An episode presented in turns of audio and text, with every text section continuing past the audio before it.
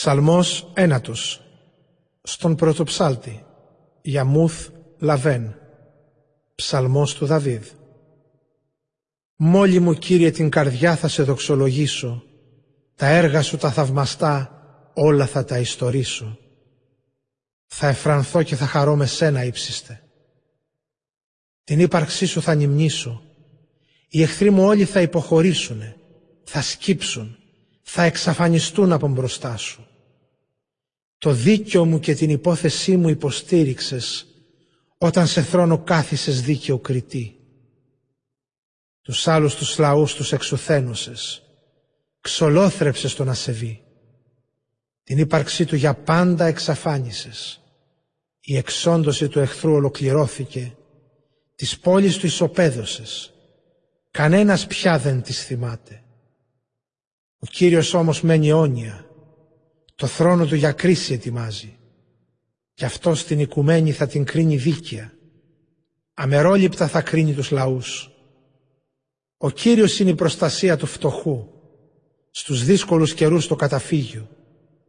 Και όσοι την ύπαρξή σου ξέρουν, σε σένα ελπίζουν Κύριε γιατί δεν εγκατέλειψες αυτούς που σε ζητάνε. Ψάλτε στον Κύριο που μένει στη Σιών κηρύξτε στους λαούς τα θαυμαστά του έργα. Επειδή τους θυμήθηκε όταν την αιματοχυσία τιμώρησε, δεν ξέχασε τον καταπιεσμένον την κραυγή.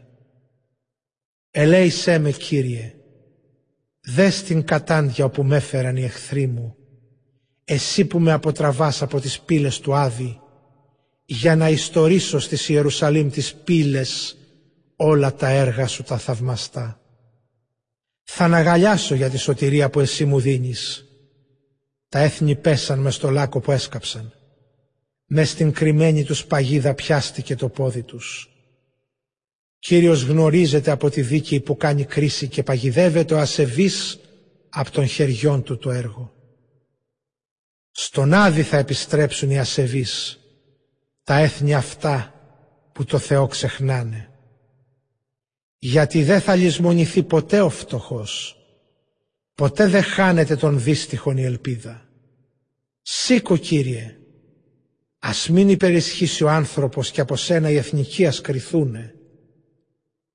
Δώσε τους φόβο Κύριε, οι ειδωλολάτρες ας νιώσουνε πως είναι άνθρωποι.